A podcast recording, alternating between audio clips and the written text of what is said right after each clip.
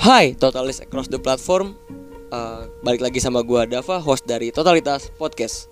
Nah mungkin eh, kalian pada asing ya dengan nama Totalis. Jadi Totalis itu panggilan akrab kita buat pendengar setia dari Totalitas Podcast. Nah untuk edisi kali ini teman-teman kita bakal ngebahas soal kesejahteraan anak di masa pandemi ini. Nah untuk edisi kali ini juga gue bakal ditemenin sama co-host yang gak kalah keren. Halo semuanya, nama gue Ikhlas Ulamal dan gue bakal menjadi co-host kali ini. Nah, mungkin dari lu sendiri nih kelas, lu punya pendapat nih soal kesejahteraan anak di masa pandemi ini kayak gimana sih menurut lu? Kalau menurut gue sendiri ya nih, Paul. eh, sebenarnya kesejahteraan anak ini sangat hancur ya, berbanding terbalik dengan eh, pendapat gue yang percaya tentang welfare state. Welfare Apa state ini sebenarnya ngobrolin soal eh, negara ideal adalah negara yang menjamin kesejahteraan rakyat maupun anak-anak gitu. Jadi rakyat itu termasuk anak-anak. Tapi kalau kita ngobrolin kesejahteraan rakyat, balik lagi ke topik. Kesejahteraan rakyat itu eh sorry, anak-anak itu adalah eh, anak-anak yang di bawah 18 tahun. Oke, yang oke, termasuk dalam Undang-Undang Nomor 23 Tahun 2002 tentang Perlindungan Anak pasal 1 menyebutkan bahwa anak-anak adalah seorang yang belum berusia 18 tahun, termasuk adalah anak-anak yang masih dalam kandungan. Dan kesejahteraan itu meliputi tentang hak-hak anak dalam bidang sosial, politik, sipil, ekonomi, kesehatan, dan budaya. Wah, oke sih, gue setuju banget sih sebenarnya sama poin-poin lu, kelas. Tapi gue ada fakta lain nih kelas soal eksploitasi anak. Nah, eksploitasi anak ini sebenarnya nggak jauh-jauh sih kelas dari problematika ekonomi dari yang gue tangkap ya. Soalnya nih kelas ya, menurut dua pakar, Giotard dan Kanbur, maraknya fenomena kekerasan anak dan pekerja anak ini disebabkan oleh empat faktor penentu kelas. Ada empat faktor nih. Yang pertama eh, jumlah anak dalam sebuah keluarga. Jadi kayak banyak banget kan di Indonesia ini yang jumlah anaknya tuh di atas 4 ada yang Betul. 10 ada yang 12 padahal mungkin ekonomi keluarganya sebenarnya nggak memungkinkan untuk mereka punya anak dalam jumlah segitu gitu. Betul, betul. Oke. Dan Terus kedua nih kelas ya, ada juga beban dan nilai ekonomis dari anak. Nah, setiap anak ini punya tentunya punya beban nilai ekonomis. Mungkin itu bisa dikaitkan juga dengan cita-cita dari anak itu tersendiri. Misalnya, ketika se- seorang anak punya cita-cita jadi pilot, orang tuanya pasti harus menyediakan nilai ekonomis lebih tinggi untuk anak Iya, tersebut iya. gitu. Karena- belum sekolahnya ya kan? Iya, karena tahu sendiri sekolah pilot itu mahal banget gitu loh kayak kita mungkin bisa lihat dari beberapa teman kita yang sekolah pilot tuh mahal banget, apalagi mungkin yang sekolah dokter itu juga mahal juga. Iya, betul. eh, kayak gitu. Nah, Bisa ratusan juta untuk Wah sekolah itu doang. parah banget sih belum yang ada jalur mandiri ada jalur Wah, internasional mungkin untuk iya. kampus kayak gitu ya Betul, lebih. betul, betul. Ah, ah, ah. Nah terakhir itu eh untuk yang ketiga sorry bukan yang terakhir ada peran substitusi anak terhadap orang dewasa gitu loh kelas jadi terkadang di beberapa keluarga nih kelas ya yang gua tangkap itu banyak banget anak-anak yang justru ngambil peran dari orang tuanya terutama dari bap dari ayahnya ya kelas ya. Iya. kayak banyak banget yang gua ngelihat di kondisi ekonomi menengah nih kelas ya banyak banget yang eh, ayahnya nganggur kelas tapi anaknya tuh disuruh kerja gitu kelas itu menurut gua agak lucu juga sih di kondisi Iya kayak iya, gitu. gue Ah, juga ada tuh teman kayak gitu yang dia akhirnya kerja untuk keluarganya menggantikan ayahnya sebagai tulang punggung keluarga. nah justru itu lucu banget kalau kayak Ah, gitu kan iya. nah di Walaupun tidak salah ya Iya sebenarnya. nggak salah Nggak salah. ya itu nggak salah itu nggak salah cuman eh, lucu aja gitu kita ngeliatnya sebagai kita sebagai anak ya posisinya Iya. ya Ah, ah. dan terakhir tuh ada peranan teknologi kelas ya gue akuin sih banyak banget eh, anak-anak di Indonesia yang sebenarnya secara teknologi itu belum dapatnya secara merata gitu loh kayak Betul betul. mungkin kita sebagai orang yang tinggal di ibu kota mungkin merasakan teknologi yang cukup masif ya dalam artian kita merasa, merasakan perkembangan teknologi secara masif tapi banyak banget anak-anak di pelosok Yang yang, belum belum merasakan ah, yang belum Hmm. merasain itu gitu loh kelas Ah. nah selain itu kelas ya fenomena ini atau kejadian-kejadian ini juga disebabkan oleh kemiskinan yang terjadi di sebuah negara kelas. Nah semakin tinggi angka kemiskinan semakin lebar juga jurang yang dihasilkan oleh kemiskinan atau mungkin eh, kurvanya juga semakin mendalam gitu loh semakin dalam posisinya. Nah apalagi terhadap anak nih kelas ya. Dari yang gue baca aja nih kelas ya dari Hmm. rilisan UNICEF dan ILO mungkin eh, kemiskinan secara ekstrem itu meningkat secara sekitar 40 sampai 60 juta jiwa di masa pandemi ini itu gila Jadi- banget menurut gue Jadi ini selama pandemi aja udah 40 sampai 60 juta jiwa.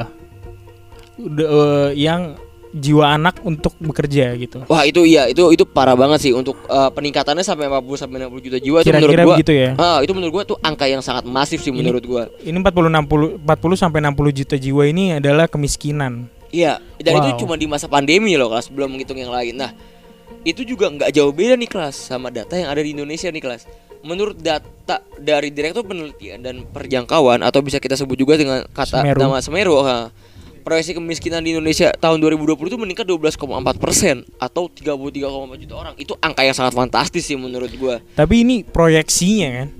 Iya, Jadi itu- wa- walaupun begitu juga tetap ini perkiraan yang sangat masif begitu kan. Wah itu itu kacau banget sih 33,4 Iya, iya, juta 4 juta Wah, orang itu gila. parah banget sih sekitar 12,4 persen merupakan angka yang sangat besar sih menurut gua. Nah gini Pol, gue tuh pernah juga baca soal Grutard dan Kanbur. Mereka tuh ngelakuin eh, penelitian tentang maraknya fenomena pekerja anak di bawah umur di Indonesia. Di, gue gak, gak tahu sih ini Iya di Indo- itu di mungkin secara global ya. Ya mungkin Ah, secara global. mm-mm. eh tapi dan sorry bukan tapi tapi eh, sorry bukan tapi tapi dan mereka itu me, memut- eh, mem- bukan menghasilkan beberapa faktor yang disebut sebagai faktor-faktor determinasi kenapa anak-anak ini akhirnya bekerja Mhm. untuk keluarga mereka. Nah, faktor-faktor ini tuh ada empat, Pol. Faktor pertama adalah jumlah anak dalam rumah tangga, seperti yang lu bilang tadi. Mhm. eh mereka jumlah anak dalam rumah tangga, tingkat Wah itu banyak banget sih Kak jumlah rumah tangga rumah Iya. tangga itu bisa lebih itu di Indonesia tuh menjadi sebuah keprihatinan juga sih dari sebagai poin yang tadi gue sampaikan tadi juga ya. Mungkin gimana tuh kelas menurut lu kelas? Nah, tingkat kesuburan dan penawaran di pasar tenaga kerja dianggap berbanding lurus nih Pol sama masyarakat.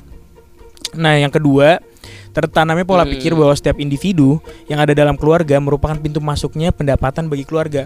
Secara simpel tuh sebenarnya kita cuma kayak dengar kata-kata orang dulu yang bilang bahwa banyak anak banyak rejeki Ah itu pola pikir yang cukup Nah. kolot sih menurut gue. Gitu Pol. Nah, Hmm. Terus ada juga nih Pol yang ketiga itu adalah kondisi pasar tenaga kerja yang kompetitif. Eh, upah tenaga kerja anak sering kali lebih fleksibel daripada tenaga kerja dewasa. Wah parah sih Nah. itu miris banget. Itu tuh sebenarnya kejadian gara-gara anak-anak itu mudah dibohongi bo- dibohong-bohongi gitu sama orang-orang yang mempekerja- mempekerjakan mereka tentang upah mereka yang seharusnya standarisasinya nggak segitu gitu. Jadi, seharusnya lebih besar tapi mereka naruhnya lebih kecil karena mereka anak-anak gitu. Iya iya iya. Nah, iya. terus ada faktor keempat nih, Pol.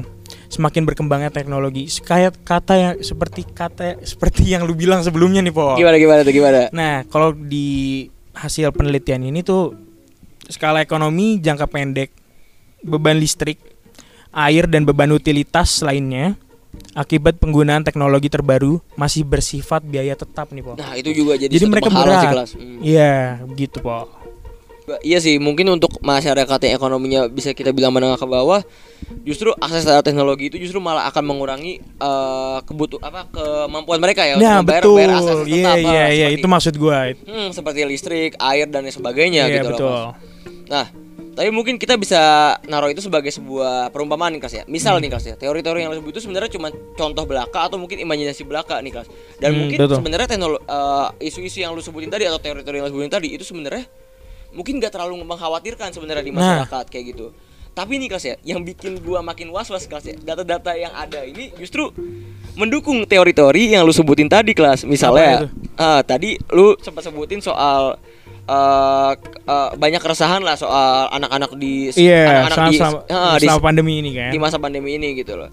Tapi data-data yang rilis gitu loh, justru malah sangat berba, ba- sangat mendukung data iya mendukung justru Iya, mendukung data-data yang lu sebutin tadi. Misalnya nih kelas ya, dari yang gue baca aja semasa pandemi ini kondisi perekonomi perekonomian global nih kelas ya maupun Hmm. nasional bener-bener ambruk parah kelas. Nah, secara global nih kelas ya, Hmm. 85 sampai 420 juta orang aja itu kejebak dalam kemiskinan ekstrim semasa pandemi. Dan 42 sampai 66 juta di antara itu anak-anak kelas yang terlibat dalam kemiskinan ekstrim itu kelas. Jadi 420 juta di seluruh dunia. Ah, dan 66 jutanya itu di antaranya anak-anak kelas. Itu yang sangat Mereka prihatin mengal- sih. mengalami kemiskinan ekstrim. Wow. Wah, itu itu sebuah fakta yang menurut gua cukup Iya, iya, parah iya. sih gitu loh. Dan kita mungkin kita balik lagi ke negara kita ya kelas ya. Di, di Indonesia nih ya. Di Iya. Indonesia itu pekerja anak-anak itu udah mencapai 1,71 juta orang kelas. Nah, Ah. mungkin kita berbandingin aja ya, bandingin untuk eh, tahun-tahun sebelumnya ya gitu loh kelas Iya. misalnya. Oke, kita oke, kan oke, ambil oke. contoh aja nih ya. Dari data yang gua dapat di tahun 2015 anak berusia 10 sampai 17 tahun yang bekerja itu ada di sekitaran 6%. Yep. Hmm, dan Oke, jumlah anak-anak tersebut, uh, anak-anak di usia tersebut ya, secara keseluruhan itu secara keseluruhan 6% gitu loh. Nah, angka-angka di atas itu sebenarnya nggak terlalu jadi masalah kelas. 6% itu sebenarnya nggak jadi masalah ketika anak-anak yang bekerja, misalnya kayak kita bekerja gitu loh, tapi kita tetap dipenuhi Iya betul Eh, hak- hak-haknya ham. haknya. Hmm, hak Oke. hamnya. Contohnya mungkin yang paling konkret itu pendidikan kelas. Yep. Eh, itu yang paling konkret pendidikan. Tapi mirisnya lagi kelas atau yang bikin gue prihatin adalah 38,70 persen. Sembilan- 39 persen lah ya. Ya 39 persen lah bisa kita Iya. sebut. Nah, anak yang bekerja itu gak sekolah lagi kelas atau bisa kita bilang putus sekolah lah bahasa demi betul. untuk bekerja? Demi untuk bekerja untuk wow. memenuhi ekonomi keluarga kayak gitu. Nah bahkan nih kelas ya 0,87 persen itu justru malah gak pernah ngerasain rasanya sekolah. Mungkin sekitar 38% lainnya itu mereka sempat ngerasain sekolah mungkin SD atau TK gitu loh tapi mereka tapi gak mereka nggak pernah sama sekali. 0,8 7% dari mereka tidak pernah merasakan sekolah. Iya, mungkin kita anggap sepersen dari mereka itu nggak nggak pernah merasakan iya. sekolah. Dan gitu satu persen di angka ini tuh termasuk besar orang nah, itu besar betul, banget betul besar banget cukup besar banget karena itu udah menyentuh jutaan orang juga gitu loh ketika kita Ngobrolin kalkulasikan ya, ya. ketika kita kalkulasikan gitu loh uh, bahkan dari data yang gue tangkap juga nih kelas ya banyak dari satu persen itu ada beberapa anak yang bahkan dari mereka lahir mereka nggak pernah ngerasain eksper apa mereka udah tahu bahwa mereka tidak bisa bersekolah gitu loh. Wow. Karena wah itu itu parah banget karena Jadi kondisi- dari dari bayangan mereka aja mereka udah kayaknya udah hopeless untuk sekolah. kasarnya mungkin kita bisa bilang gini kelas ketika mereka lahir gitu loh mereka udah tahu kalau oh orang tua gua nggak bisa biayain gua sekolah gitu loh karena Hmm. kondisi ekonomi yang terjadi Iya, gitu iya jadi betul, gue ngerti.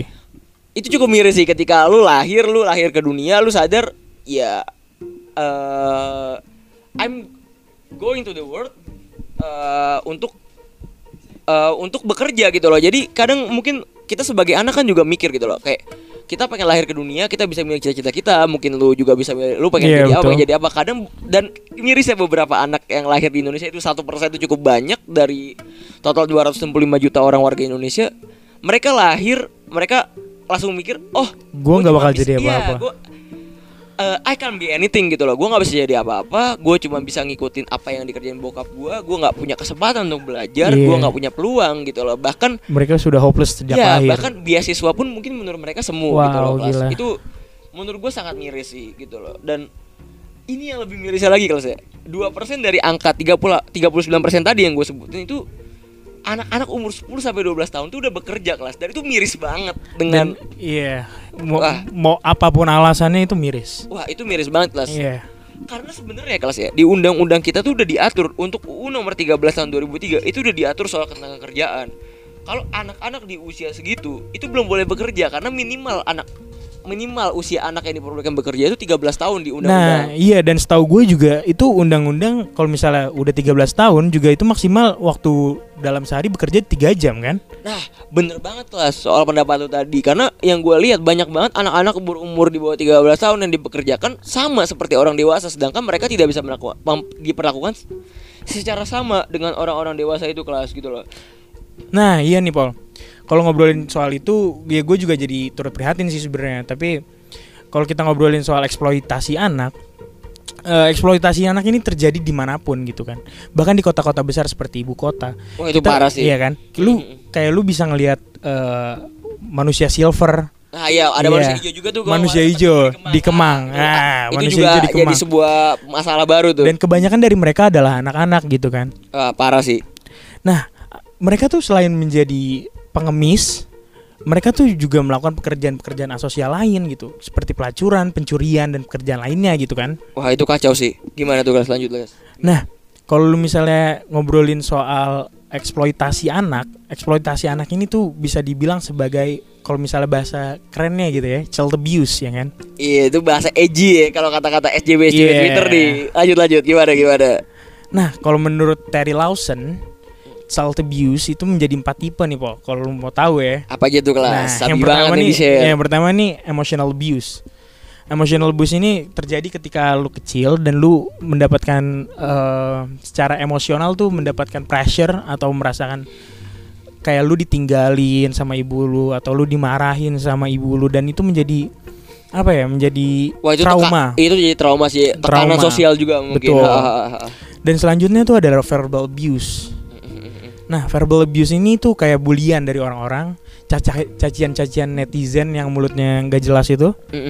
Nah, itu tuh secara nggak langsung itu adalah sebagai verbal abuse kepada se- seorang anak ya. Wah itu itu parah banget Ya, sih. kalau mungkin efeknya buat kalau anak. kalau mungkin buat kita Mm-mm. yang umurnya udah 18 plus semacam verbal abuse yang seperti bulian-bulian itu kan kita udah nggak nggak peduli kan tapi bagaimana ketika ini terjadi kepada anak yang emosinya bahkan belum jelas gitu Nah iya karena kalau untuk mungkin usia kita kita bisa menanggapi itu lebih bijak sedangkan Ah. untuk anak-anak yang usianya masih di bawah umur mungkin bisa kita katain mungkin istilah baper ya kalau yang Iya, mungkin uh, betul. lebih Dan familiar akhirnya- ya buat kita. Nah, dan akhirnya mereka menjadi trauma untuk di masa depannya. Nah, yang ketiga itu ada physical abuse. Ini tuh manifestasi lebih dari verbal abuse. Physical abuse secara bahasa ya eh, ketika lu ditampar, ketika lu Mhm, dipukul, mhm, mhm.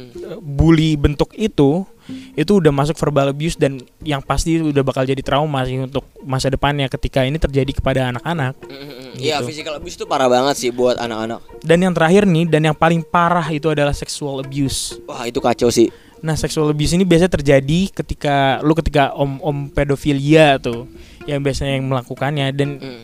gua rasa sexual abuse adalah yang paling eh, berdampak ya kepada kesehatan mental seorang anak. Mhm, Ketika ka- eh, karena lu bisa membuat masa depan seorang anak apalagi perempuan atau ya perempuan atau laki-laki sih sebenarnya itu bisa jadi gi- give up with with his Iya own with their life lah. Ah, ya, Iya dia yes. mungkin menyerah akan hidupnya sendiri. Gitu. Iya Ah, betul.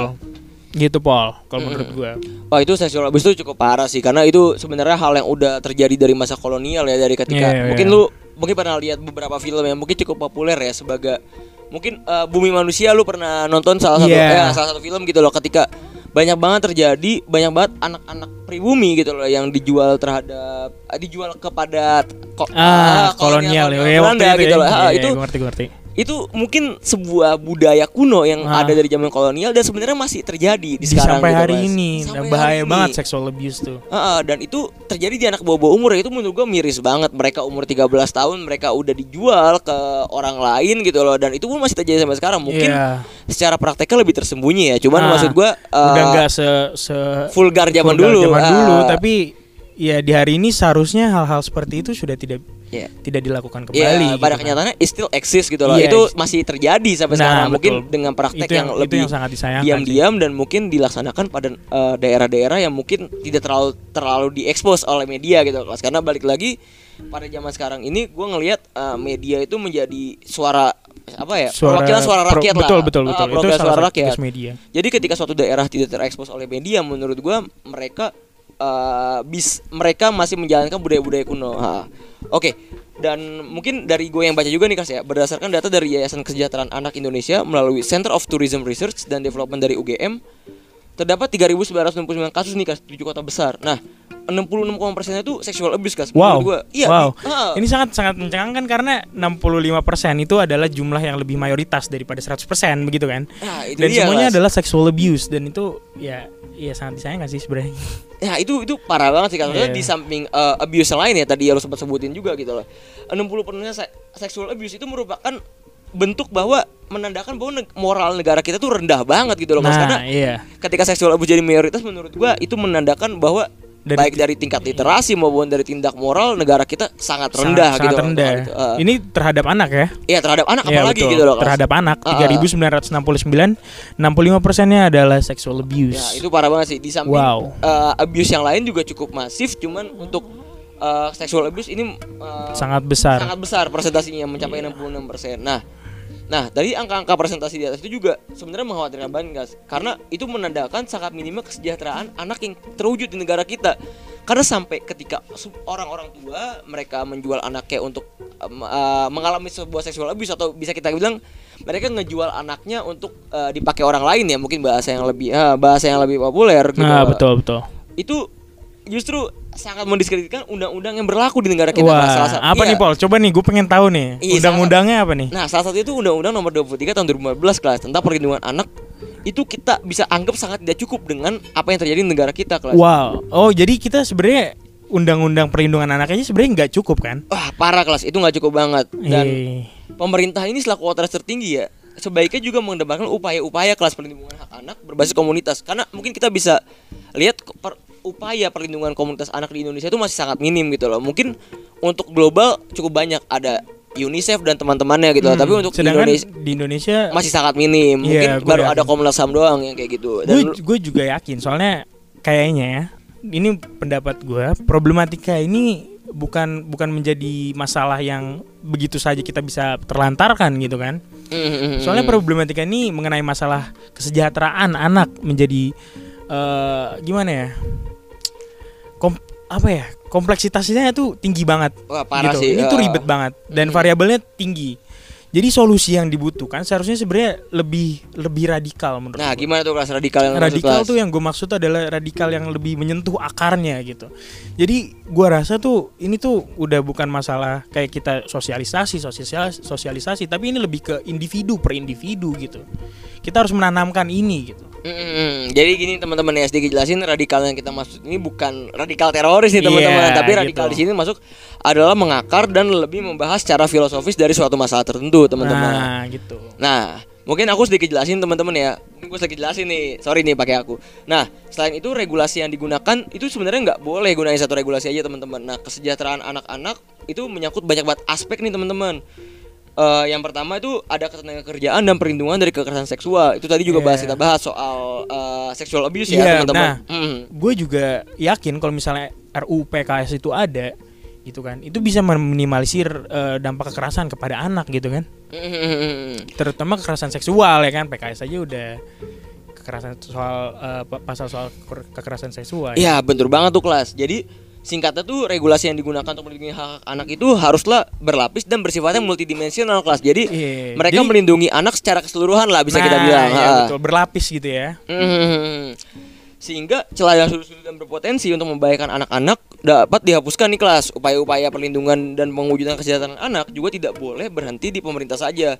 Nah, kita nih kelas seba- menurut gua sebagai elemen masyarakat ya, sebagai warga Iya. negara Indonesia juga harus berkontribusi aktif nih kelas untuk membantu pemerintah untuk melindungi seksual abuse terhadap anak-anak di bawah umur. Nah, makanya gue juga eh, gimana ya gue gue paling gue juga sering sih termasuk sering dalam men- bukan mensosialisikan tapi lebih ngobrol ke teman-teman gue soal ini gitu soal sexual abuse soal gue suka nanya soal gimana sih menurut lu tentang eh, apa tentang anak di hari Iya, ini tentang ah, anak tentang di hari ini. terhadap anak lah. Iya betul Ah, betul ah. banget. Gue sering gue salah satu orang yang yang sering untuk ngobrolin itu sama teman-teman gue dan ter gue terbuka soal itu.